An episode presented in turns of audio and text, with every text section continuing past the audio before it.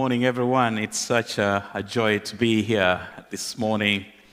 Thank you, band, for leading us in worship and to the throne room, the tech team, and people working, and the welcoming team, and people who put all these things together. It's so good to know that there's a whole army of people doing things. It's good to see all of you guys in the room. The room is fuller than normal. That's interesting.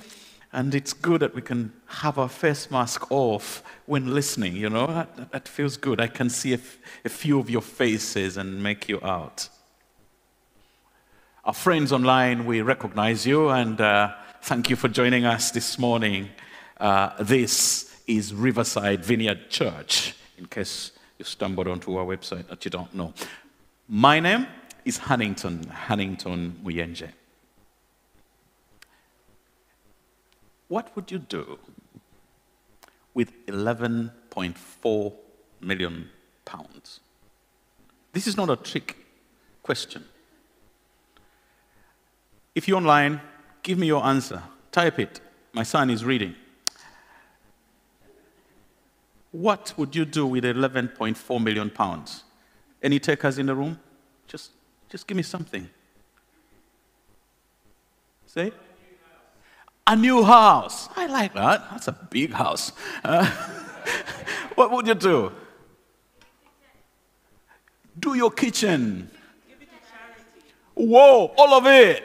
We have some generous people here. What else? One more person here. In the online, anybody taking? Go on holiday. And that will be some holiday. Will be some holiday. Hold that thought. I will give you some thoughts on what you could do with 11.4 million pounds. Oh, you have an answer? She wants to do something. I didn't hear that. Ah. Whoa. She will give away 1.4 to the church. Uh, something like that, about 1.5 which is 10%, and then the rest she will go on a huge holiday. Ooh, holiday companies are about to make a lot of money. We have been on the series with the title of What is Heaven Like? Jesus using stories we call parables to eh, help us understand what heaven is like. But why is that even important? Why is Jesus laboring to let us know what heaven is like? And that is going to be the gist of my message today. We saw the heaven, heaven, which is also sometimes called the kingdom of God. We saw that it is a big and a good thing. It's not just an idea we saw that the kingdom of God is like a pearl which somebody found hidden in a field. They went away and sold everything they had and came, bought the field in order to have that pearl. The kingdom of God was measured compared to salt when it comes into the stew, flavors it, and makes it mmm, mmm, mmm we saw the kingdom of God is like a seed which grows. Small as it is, it can grow into a huge something. Jesus telling us that the coming of his kingdom in our lives makes things better. If it was a stew, it's tastier. If it was a seed, becomes a tree, a forest, even. Your small ideas with the kingdom of God in them can grow into powerful things to impact many people. And you know what? From Genesis, God has been building a country. He, he built a country. It had rivers, it had trees, it had birds, it had fish, it had roads, and it had a manager and a deputy manager. It was a country. God in the whole Bible is building a kingdom. Even in Revelations, we see a kingdom, a city coming down. Why? Why is it therefore important for Jesus to talk to us about the kingdom? Because if we invite that kingdom into our lives, if we allow God to come into our lives, then the life we live will be the kind of life He intended for us to live. So, what is the kingdom? The kingdom is a country ruled by a king or a queen. God's kingdom comes where we invite Him. Unlike the United Kingdom, the kingdom of God is invited, it comes by invitation. We invite God to have influence over the territories that we give. Some people have invited God into their families, but not into their work. We have to give God the territory to have rule and reign over. And then he will exert his protection, he will exert his will, he will exert his goodness, and we must permit him to do that. When we do that, we become citizens of that kingdom. And citizens of that kingdom are the people, are the instruments that God uses to bring about his influence all around the atmosphere. That, my friend, is why Jesus is taking so much time to tell us stories about the kingdom. On many occasions, we have seen people in our present day who have invited the kingdom of God in their lives. They lay their hands on the sick, and the sick get well. We have seen people who were under torment. When the kingdom of God came, they were freed. Broken relationships that have been repaired, leading to a life of peace, love, and joy in the Holy Ghost. This, my friend, is what God is wanting for you to experience. That is why He's telling us these stories. My son is going to help me read the passage uh, from Matthew. If you have your Bibles, our reading today is from the book or the Gospel according to Saint Matthew, chapter 18, from verse 21 to 35. It is the parable of the unmerciful servant. Words will come up on the screen. It will be a good idea, though, for you to follow using your own gadget or your Bible. Take us on, son. Then Peter came to Jesus and asked, Lord, how many times shall I forgive my brother or sister who sins against me? Up to seven times? Jesus answered, I tell you, not seven times, but seventy seven times. Therefore, the kingdom of heaven is like a king who wanted to settle accounts with his servants. As he began the settlement, a man who owed him 10,000 bags of gold was brought to him.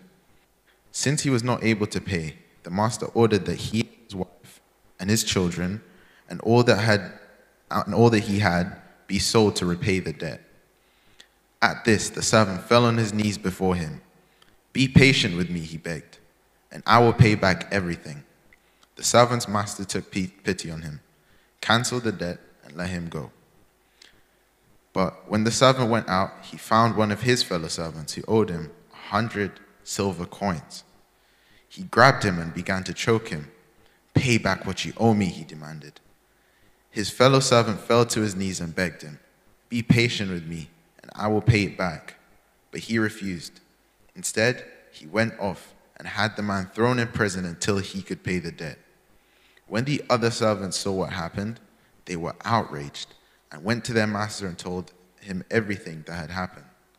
Then the master called his servant in. You wicked servant, he said. I cancelled all the debt of yours because you begged me to. Shouldn't you have had mercy on your fellow servant just as I had on you? In anger, his master handed him over to the jailers to be tortured until he should pay back all he owed. This is how my heavenly Father will treat each of you unless you forgive your brother or sister from your heart. Thank you, son. Thank you very much. Um, beautiful story there, isn't it? Man owed 10,000 bags of gold. Uh, if you change that into UK money, it's 11.4 million pounds. Now you know where the question came from. Owed 11.4 million pounds. He owed 11.4 million pounds. He was forgiven, as you've heard the story. But he goes ahead and finds the guy who, he, who owes him 100 pounds. Gets a hold of his neck and says, You have to pay now. And the guy was thrown in jail. The people who were looking said, What an awful man. He was forgiven so much money. And look what he's doing to his fellow servant. They reported this to the servant, to, to, the, to the master. But this story really is not about, is not about money. This story, so sorry to bust your bubble, I don't have an answer to 11.4 million pounds, uh, but you gave me some good answers. It is Peter. It is Peter who starts the conversation. Peter had been with Jesus, and Jesus had been telling some stories about the kingdom, teaching about the kingdom. And one of the things Jesus had taught about in chapter 5 of Matthew was about forgiving. And Peter brings back the subject much later and says, Jesus, my problem is not forgiving. My problem is not even how much to forgive. I have another little problem. How long how many times can somebody keep forgiving? His problem was how many times? I don't know about you. If you are married, you probably have asked this question. How many times? My wife has had that question towards me many times. How many times? You know, if you're a parent and you have kids, you have asked that question how many times must I tell you to leave the bathroom dry? How many times? How many times must I tell you to make your bed? You know? And I'm saying nothing about you, Tendo, here. But Peter had a problem, and the problem was about how many times. And if you're like me, you might have a couple more questions. Excuse me, Pastor Jesus, that's what I would say. As a kingdom citizen, you've been teaching us to become kingdom citizens. What if I give forgiveness? Do they have to first ask? Shouldn't they first apologize? Do I just give away such a precious thing? Am I obligated to forgive even when they don't ask? Number two, Jesus by the way, if I forgive, do I have to reconcile with them? And Jesus is answering these questions in his powerful answer. Typical to him, he gets away from things. He first of all teases Paul Peter and says, Hey, 70 times, seven times. He says, Wait a minute, this is per day. And then he goes on to explain what he's really saying. Jesus is saying it's not how many times that you have to forgive. That's not the problem. The problem is that you are struggling to forgive at all. You're struggling to forgive at all. And do you know why you're struggling to forgive? Jesus gives the reason. Because you don't remember how much you have been forgiven. He reminds us today that unforgiveness changes its face. Today, you are needing to be apologized to. But tomorrow, you'll be the offender. You'll be the one who will need to apologize. And so he gives the story of those two men. But the Bible is full of people who did heinous crimes. People like David, King David. He did terrible things and yet God forgave him. So, let's just go to the gist of the matter and, and, and, and wrap this up. So, why should I forgive? Jesus gives four reasons in this text. Reason number one is in, is in verse 31. Unforgiveness makes people dislike you. If you want to be liked, unforgiveness makes you terrible. Verse 31 says, When the other servants saw what had happened, they went, they were very outraged. I won't belabor that. Number two, unforgiveness imprisons you. It imprisons us. When we are holding on to unforgiveness, we are imprisoned. Verse 34 there says, In anger, his master handed him over to who? Jailers. Jailers are prison warders. And related to that, number three, unforgiveness attracts tormentors. Bible says, in anger, he handed him over to the jailers to be tormented, to be tortured. And unforgiveness has been associated with illnesses, with sicknesses, with arthritis, feelings of anxiety, with depression, insecurity, anger, resentment, bitterness, hate. Unforgiveness can torture. Number four, why we should be forgiving is because unforgiveness ultimately leads to death. He says, Take him away. The Bible uses the word separation to mean death. When you're separated from God, the master, who is God in this image, say, Take him away, separate him from me. And guess what? Separate him even from his community.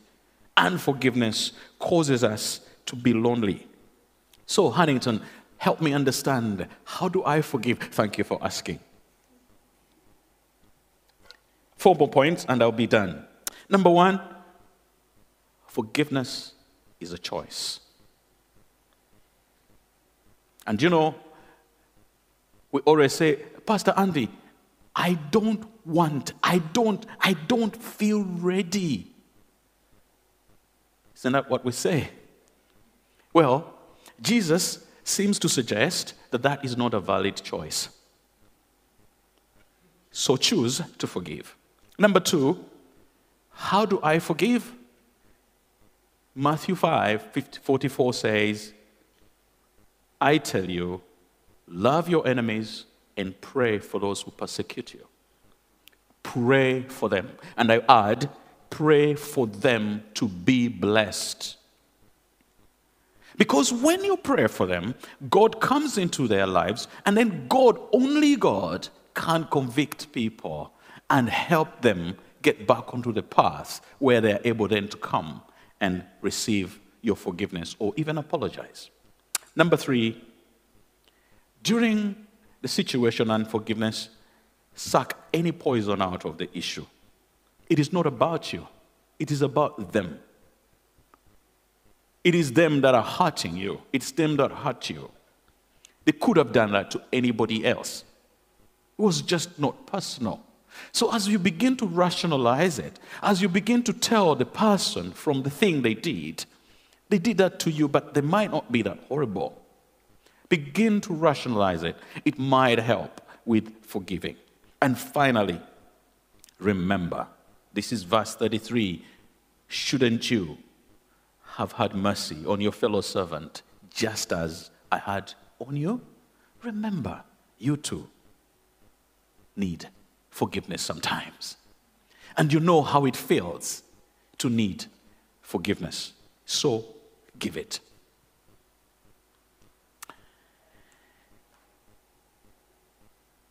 We began with the idea of the kingdom, and I am now coming to an end. We began with the idea of the kingdom, and we say the kingdom of God wants to come into our lives. We cannot allow unforgiveness to bully us.